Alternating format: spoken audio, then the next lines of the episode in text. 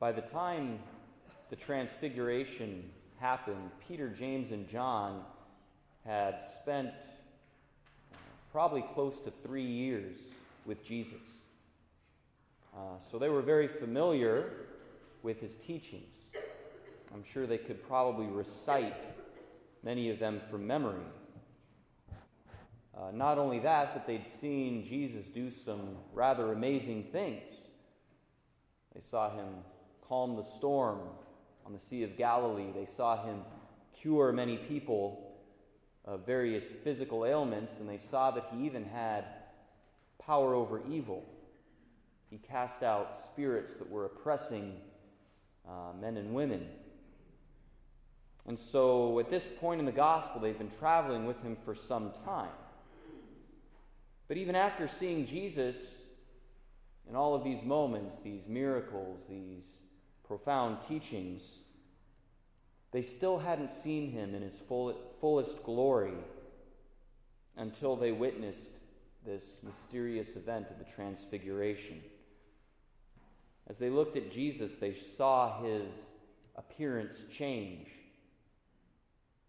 His skin, his hair even became white. His clothing even became dazzling white. They saw Jesus in a new way, in a way that they'd never seen him before.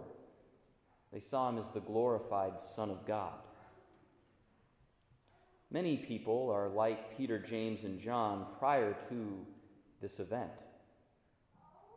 They know many things about Jesus. They know stories of his many miracles. They also can recite many of his most important teachings from memory. But even though so many people know so much about Jesus, many have never had a moment where they experience him as the glorified Son of God. Many people never see him in this brand new way. I know when I was growing up, attending Catholic school and attending Mass uh, fairly often with my family, I know that I knew many of the stories about Jesus. I knew many of his most important teachings. I could recite them from memory. I had to for my religion classes in school. I had understood Jesus to be a nice man with a good message, but it wasn't until later when I was in college where I saw that he was much more. It was the first time I really saw him as the glorified Son of God. It wasn't a single experience that I can point to. Rather, it was many small experiences over a year. Over that time period, I increasingly became filled with wonder and awe. I had a thousand questions over what I was experiencing. I know that this is probably similar to what Peter, James, and John were thinking as they walked down that mountain. In fact, Matthew omits it, but Luke, for example, he mentions that the apostles were discussing what they'd seen. They were discussing all of this, and Jesus says, Don't tell of this vision.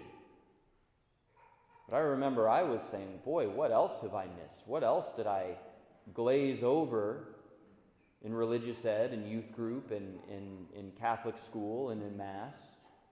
What else did I kind of kind of glaze over without really noticing?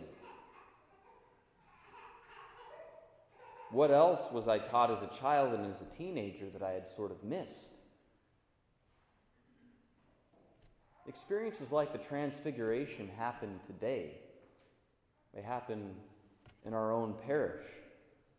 Now, if you've never had an experience like the Transfiguration, one in which you see Jesus not as merely a nice man, a good positive role model, uh, but if you've never seen him as the glorified Son of God, how should we interpret that? Well, I don't think it's something that we should despair over.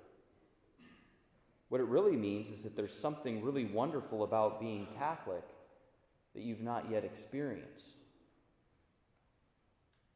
Even in Scripture, we see that people have these experiences at different times. Peter, James, and John, they witnessed the transfiguration in this event that we heard. But the other apostles, Andrew, Thomas, the other James, Philip, Jude, those apostles didn't. They had to wait a bit. In fact, they didn't even really see it until after the resurrection. The point is is that I wish I could give you a recipe for creating an experience like the transfiguration, but I can't. Peter, James, and John, they were given this experience as a gift. It was totally the grace of God. This is the way these experiences happen today, too. God gives some people as a gift, He waits to give them to other people. We can't create these experiences for ourselves, and I would be very, very suspicious of any church, any religious organization that tries to sort of concoct these things by manipulating the environment and things of that nature. That's not how these experiences come about. They come about through God's initiative. He gives them to us as a gift. But I also know that if we don't accompany Jesus' invitation to accompany him even to out of the way places like this mountain, that we won't catch a glimpse of him transfigured. All right, now I had an experience one time. I was able to actually go to the Holy Land. And one place we visited was Mount Tabor. And it's on Mount Tabor where uh, our tradition holds that the transfiguration occurred. Right? In fact, even in the early days of the church, Christians pil- made pilgrimage to Mount Tabor to see these, ex- these places, uh, to see this place. And in more recent times, of course, you know, certain scripture scholars, they look at the map and they say, boy, Jesus is over here, he's heading up here, Mount Tabor's way over here. They probably got it wrong.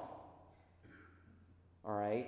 Maybe it happened on this mountain. This mountain, it's, it's sort of closer. It's, it's, it's closer to where Jesus was and where he was headed. But it makes more sense that Mount Tabor was out of the way. Peter, James, and John, he says, Hey, I want you to come with me. We're going to go up a mountain. Really? We're going to Tabor? You're going to make us work? You're going to make us walk all that way and then walk up a mountain? Probably wasn't what they wanted. Probably thinking of all the other things, maybe things that are more seemingly important. We have to go proclaim the gospel. There's nobody up on Mount Tabor. We need to go to the cities, the towns. We're going the wrong way. Sometimes we need to do similar things. We need to go out of the way. We need to take some risks. We need to go out of our comfort zone. We need to push back against our laziness. That's where we're going to experience something like the transfiguration. You might be afraid to go on a retreat. You might say, Boy, a whole weekend at Mount Angel, or a whole, weekend up at the Palisades Retreat Center in Seattle. That's out of the way. I can't do that. Might say, Boy, Bible study Sunday night at St. Rose. That's when my TV program's on the Alpha course Thursday night here in Kelso. Right? There might be things going on that seem more important. Again, you know, some of these risks, some of these sacrifices, getting out of our comfort zone and actually having to talk about these things with other Catholics. Okay? We might feel lazy, we might want to push back against those things. But those are the experiences that we need if we're going to have an experience like the Transfiguration. Now, I can't guarantee you that if you take a risk, that if you get out of your comfort zone and if you do something new that you've never done before in your faith. I can't guarantee that you're going to see Jesus in this new way. But I think I can almost guarantee that without something like that, you're not going to experience something like the transfiguration. If we want to grow in our faith, and I hope all of you do, if we want to encounter Jesus in this new way, see him in his glorified sense, see him in a way that fills us all with wonder and awe, curiosity. If we want that, we sometimes have to get out of our comfort zone.